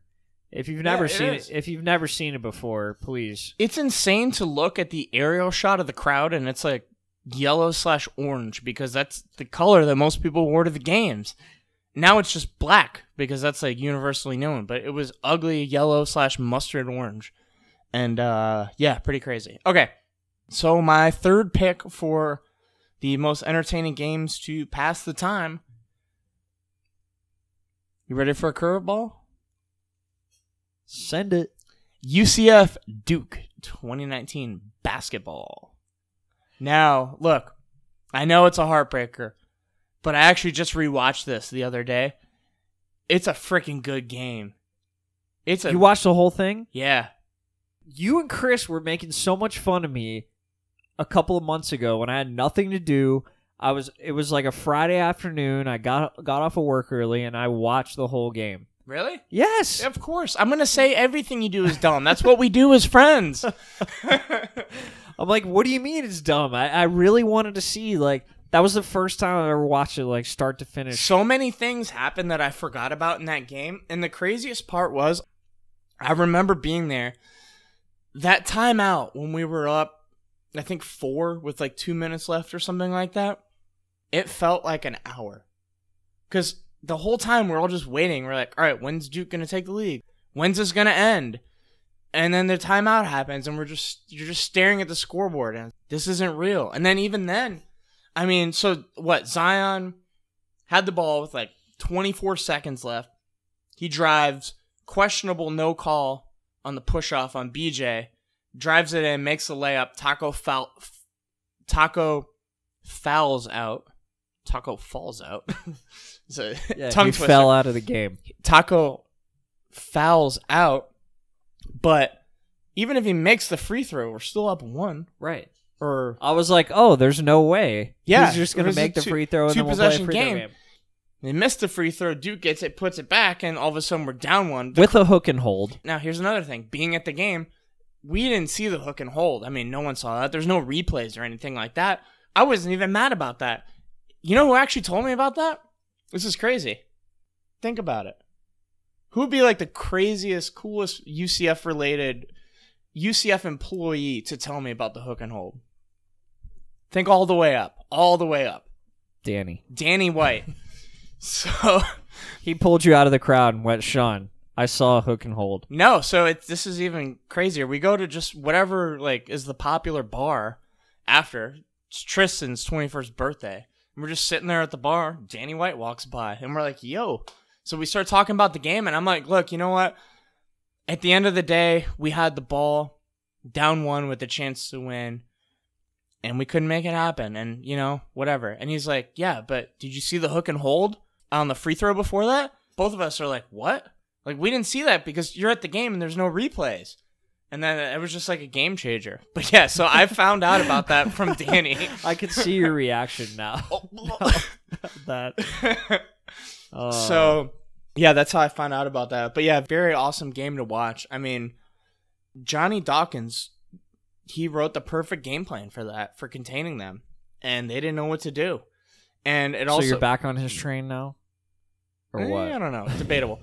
but you know, another thing too is Aubrey played the game of his life. I mean, he just couldn't miss. He That's who I felt. couldn't That's miss. who I felt the worst for was him, is because it felt perfect and that you know that's what makes it hurt so bad too everything lined up so well and then somehow we got unlucky on the one play that actually should have happened when it felt like the entire game was kind of riding on luck Well, that's the thing that I think we can take a positive, if there's any positive from, is that they played the game of their life. they all did, Everyone man. on that court. a lot of seniors too bj it just wasn't Aubrey. meant. Unfortunately, it just wasn't meant to be. I could understand like if it was any other opponent too if we I mean, blew something like real bad, we do that all which I mean, there's a. You look back, hindsight's twenty twenty. Yeah, there's a couple of things we could have done differently to change the outcome of the game, but I think overall, everyone on the court played the game of their life. Everyone did. I remember even Burt's made some random three, like the only time he touched the ball, I think, in the second half. It just felt like everything was perfect. And we've gone down this road so many times, but Dawkins, not only playing against his alma mater, he was an assistant coach there for six years. His son plays for UCF, adding another level to it. Zion, the prospect of the century, the next LeBron James against Tacko Fall, the tallest person in college basketball in 20 years. And he's in the G League and he's still getting hyped up. There were so many different storylines for it. I it I don't think I, I'll never get over it. I'll just say it. I will never get over it. I can appreciate it and I can understand why we lost, but I can't believe it was this. Here's the thing: is the great thing about YouTube is that this is going to be around even when our kids grow up, you know, and we can tell them Dude, about all these games. And the better thing is, is that we have more to come. This is not like FGCU. They were in the tournament one time. They made a presence. Is that ever going to happen again? Probably not. But is UCF ever going to make the tournament again? Yeah. Hell yeah. We're not even good at basketball yet. Like that's the thing. This was us almost beating Texas in 07. This is exactly the same thing. It was our first time on a big stage. We came up a little bit short and it sucked at the time, but long term we came out good. I totally agree. Yeah, this was our Texas game. And This look is what like happened the after beginning. This is the beginning. Is the begin. Ah, I remember after that in 07, you know, we had a good year. In 08, we were four and eight. Yep. in football. Oh, 20 is our 08 Right. and 09 is our That was the building block, the foundation for UCF basketball. Is coming up a little bit short against an amazing opponent. All right, so the next one I got is a 2018 Pittsburgh game. Was it 35 to 3 beat down. beat down of the Pittsburgh Panthers. Now, I watched the entire first half of this game while in line in customs in Miami. This was like the it was so hot game where, you know, obviously so we had it was so hot. And the, the visitors are always in the sun. The big thing before the game was can Pittsburgh hang with UCF cuz this was a September game They ended up winning the ACC Coastal this year, which that year, that which year, is which crazy. was nuts. Yeah. yeah. So actually, if they had somehow beat Clemson in the championship game, we would have like beat the national champion. Right. But yeah, something like that. So anyway, it really wasn't that cool. be- Probably because I was watching it on my phone, you know, in line uh, to get back into the country. And you know, if you ever travel internationally, they don't let you like have your phone out when you're coming back in for. Oh yeah, dude. customs, They're like yeah. strict about that, and you don't want to go to like international jail. It's not Right. fun. Trust me. Well, we it in in Miami. That's pretty much international. But anyway, yeah. So I was like, I don't care. My wife kept telling me, put your phone away. They're gonna yell at you, and I needed to watch my Knights. Um, Hey, I mean- the entire second half, driving back to Fort Myers, I listened to Marc Daniels on the radio. Nice. So that was pretty cool. I was gonna say, I mean, she yelled at you for watching it on your phone, but I remember at your wedding, I was watching the Tulane game at the reception on What? my phone the whole no, time. you weren't. We played Houston on my wedding day. That was somebody else's wedding. Oh, that you know, that was Pov's cousin's wedding. oh. I don't know. Well, I remember a wedding that me and you went to, and that was the that was the game we lost to Furman. I was really. Yeah, that was the oh, one. Robbie's where- wedding. Yeah, Oh. This is why you don't have weddings during football season. and it doesn't really count for mine because the year that I got married was the 0 and 12 season. You didn't know that And was the- going to happen? Right? No, the game was away. It was away at Houston. All right. Uh, my fourth pick 2013 Louisville. Friday Night Lights down 21 versus the number eight team in the country, Louisville. Teddy Bridgewater, you probably heard of him. That was their quarterback. And our quarterback was this guy named Blake Bortles. He put the team on his back. We came back from down 21. The significance of the Friday game is the fact that everyone is watching it. There's no other games on on Friday night, which is why I'm a big advocate of the weekday games. Even though they're in the butt for everyone, myself included, we get huge national exposure, which is actually something that Louisville did when they were in the Big East in a lesser known program. They took all these Thursday and Friday games to get exposure. I digress. That was a great game. Down 21, come back. The rest is history. That was the beginning. And you know what's crazy is that if we didn't lose to number six USC in week two, would we have made the playoff? There was no playoff then. Trick question. but seriously, it's something to think about. All right, so Uh, we watched this game together. I remember, right? We were at Le- no, we didn't. you weren't at Lee Roy Selmon's that night. No, I remember distinctly where I was. That's what I was about to tell you. No. Were you in Europe again? No, well, this is 2013. I, I was poor. Okay. I just graduated a couple years were you in back. like a trash can? no, No, it's crazy because you know every time people mention Ireland, they're like, "Why didn't you go?" I'm like, "I don't Right. have any money." Yeah, They're- the they're like, same "Wait, with me." You didn't go.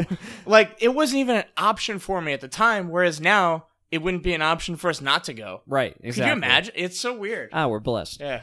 So anyway, it's my wife's birthday, and you know my wife loves Disney. So Friday night after work, we're like, "Oh, let's go up to you know we're gonna go up to Disney. To, we're gonna go to Mickey's Not So Scary Halloween Party." A classic thing for all young children and twenty somethings. I wish you guys could see our faces now because I am looking so confused and Moo is so serious. I have no idea where this story's going, but I'm I'm here for the ride. Let's go. so I I knew the UCF game was on, but at the time I was like, oh, but you know, I, it's her birthday. I, I'll just refresh my phone. You know, do whatever she wants. happy wife, happy life. So we're walking around, you know, having a great time, and um, I'm seeing we're down a lot. How much did we come back from? 21. So I mean, So we're we're down 21 points. You're down three scores to a top 10 team. Not surprising. That's- Wasn't really into it. Checking my phone every now and then. And if you've ever been to Disney on like a college football Saturday, which I have before a couple of times, you'll see like the different kind of dads. Some of them just like discreetly look at their phone, you know, a couple times. Some of them are like watching the screens on their phones as they're walking. Some of them like you're sitting down to eat for lunch and they got the iPad out and they got the whole game like going like not paying attention to their families like at all What family?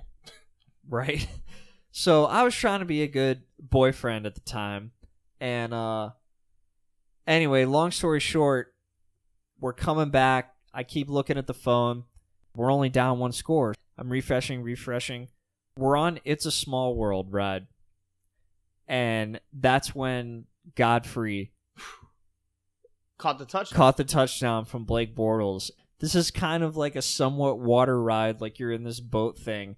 And I like almost stand up on the little boat thing and I'm like, let's go! oh, man. so that was how I found out that Blake Bortles and Jeff Godfrey uh, saved the day for UCF back in 2013. And you know, you can point at like so many moments in our program's history that we're like, oh, if this didn't happen, we wouldn't be here, or whatever. But this was the turning point from us being like kind of mediocre. So we're legit. You know, you can point to a bunch of other times and stuff and games, but this is where we first made our mark. All right, last up, last pick. Let's go. All right. The last game for me has got to be the 2018 Fiesta Bowl against LSU. Look, I understand we lost, but as far as an exciting game, like us being up fourteen to three. Dude, I remember when when we ran back that pick six. I remember I started yelling twenty six and oh.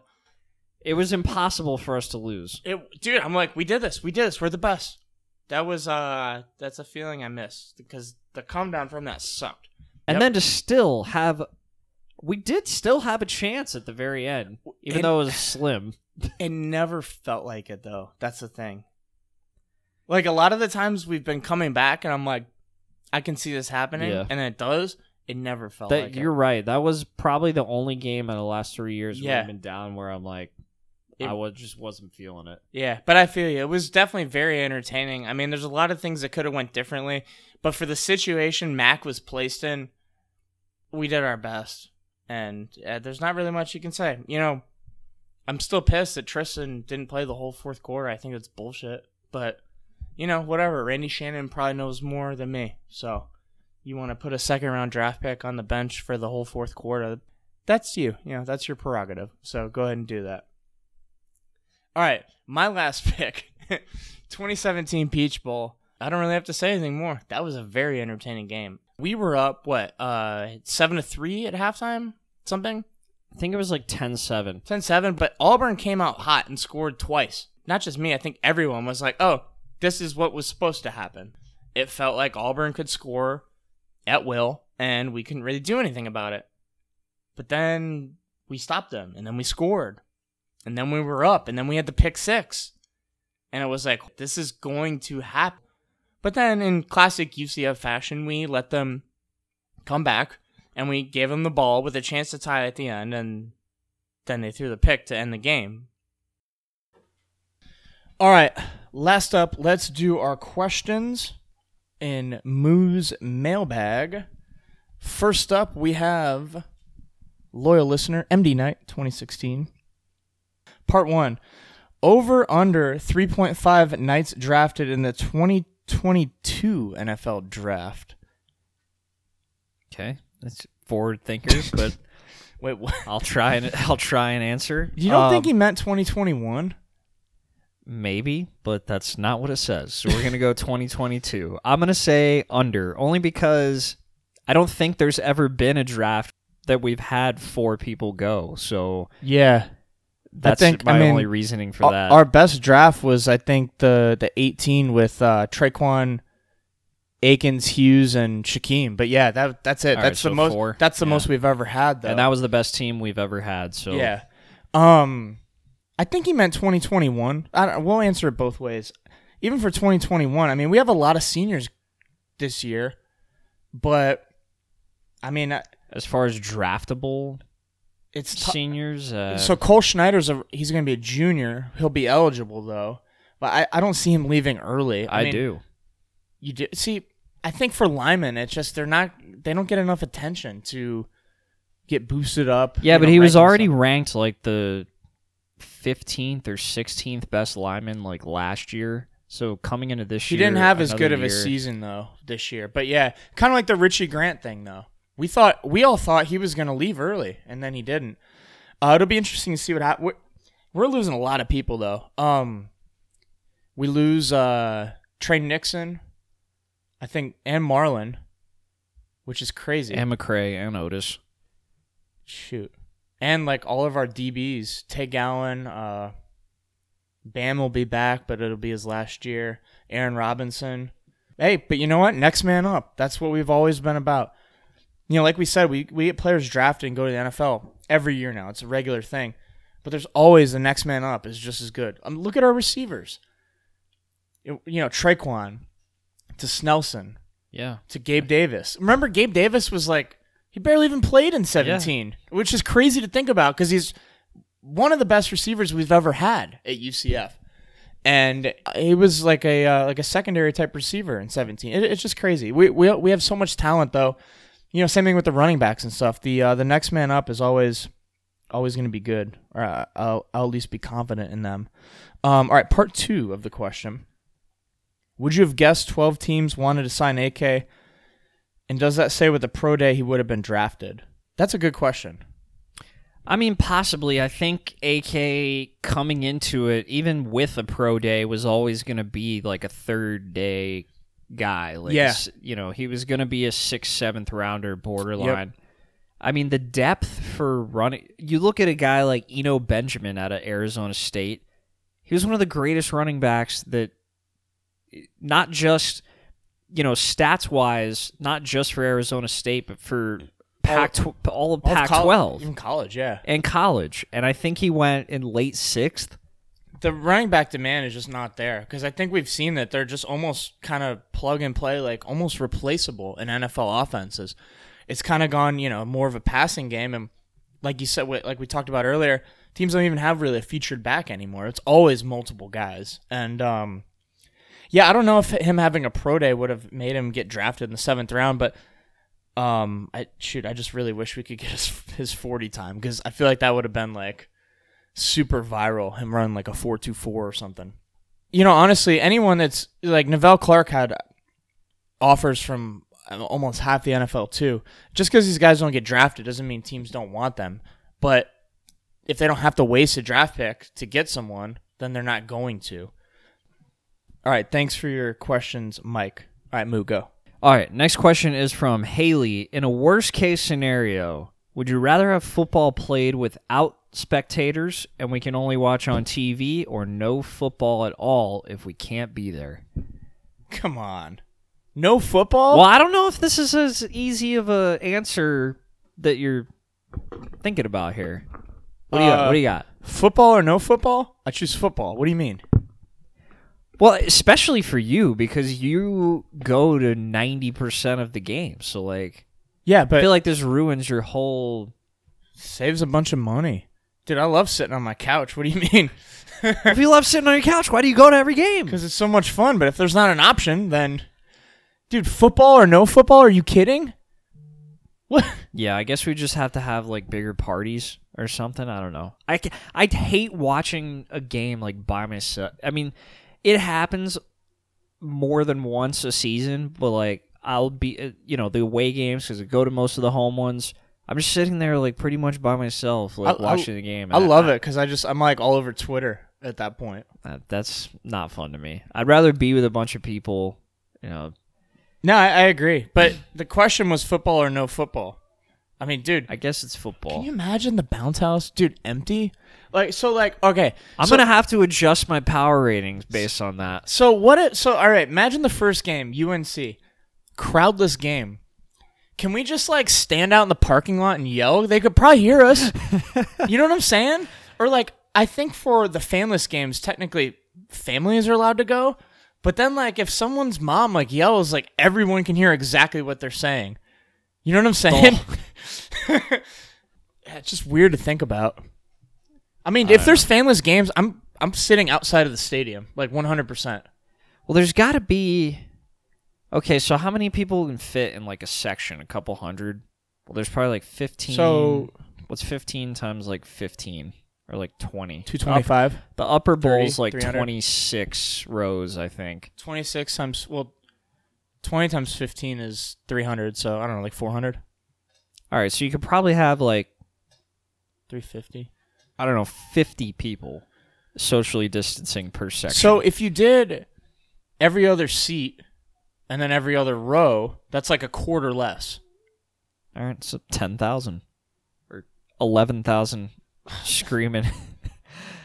That's just not gonna work. i don't understand this oh dude It just ruined everything. Think want- about how much better life was a couple months ago. i don't understand any of this stuff it just it's so and who even knows? I don't even know. Like i don't watch the news anymore. There's all these like youtube videos. Everyone thinks it's a conspiracy.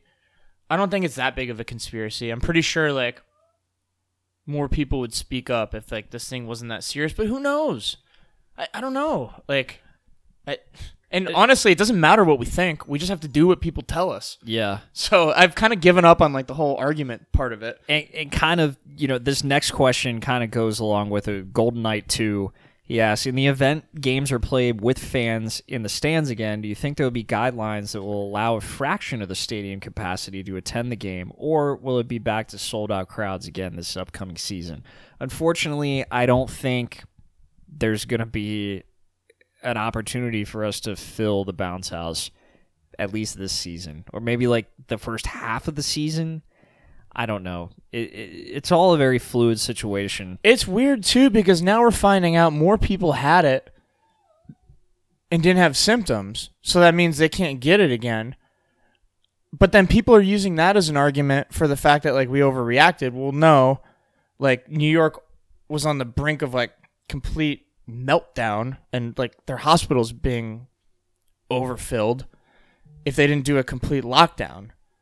And no matter how many people had it, they were as- asymptomatic, didn't change the fact that the hospitals almost didn't have enough room for these people. So I don't know. It, but this thing's not going away, too. Like, I, we're like reopening stuff, and it's just like nothing changed. We just like realize, I think we have a better grasp of it, so now we can be safer. But uh, there's still a bunch of cases and stuff. I, I don't know, man. It, I, I don't know.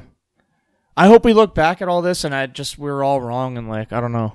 Yeah, But it- it's it'll we- work itself out. so thinking about fanless or like socially distanced crowds for football, like I just pictured it and it was painful. Yeah, And I know it's easy to say I football want to be over with the football. people, man. That's the only reason you go to games is to be around other people. Yeah, we're just watching at home. yeah, I, I don't know, man. It's getting too depressing. No, it's it's look, guys, I mean we're going to be okay. We'll figure this out. I don't I think we're going to play football. And you know what? Think about this. If you can't go to the game, it's not the friggin' end of the world. Cuz just think, what if the season was canceled? Yeah. I better be getting a refund because I just got dinged again for my monthly Oh, I got- payments. the I got that too. tickets. Friggin' $91 or Yeah. whatever. Um so what if so hypothetically, if we have to do socially distanced fan game watching um you know, and everyone's spaced apart, what does that mean? You get to like pick two home games? You know what I'm saying? Because everyone's a season ticket holder. I don't know. Like what? Only season ticket holders are able to enter the game. How about that? Well, that's like forty-four thousand or forty thousand. Is it? All right. Well, So we're like sold. No, so everyone literally would have to pick, like, pick your two games that you want to go to, or something. okay. So then, how do they do priority with like? I don't know.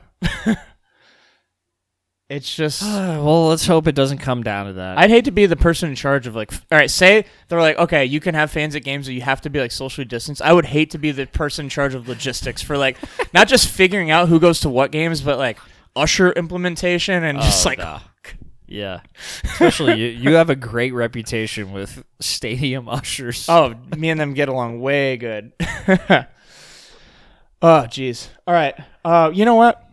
For a second there, I was thinking about football, thinking about the bounce house bouncing, and uh, it made me feel okay. We we still have football to look forward to.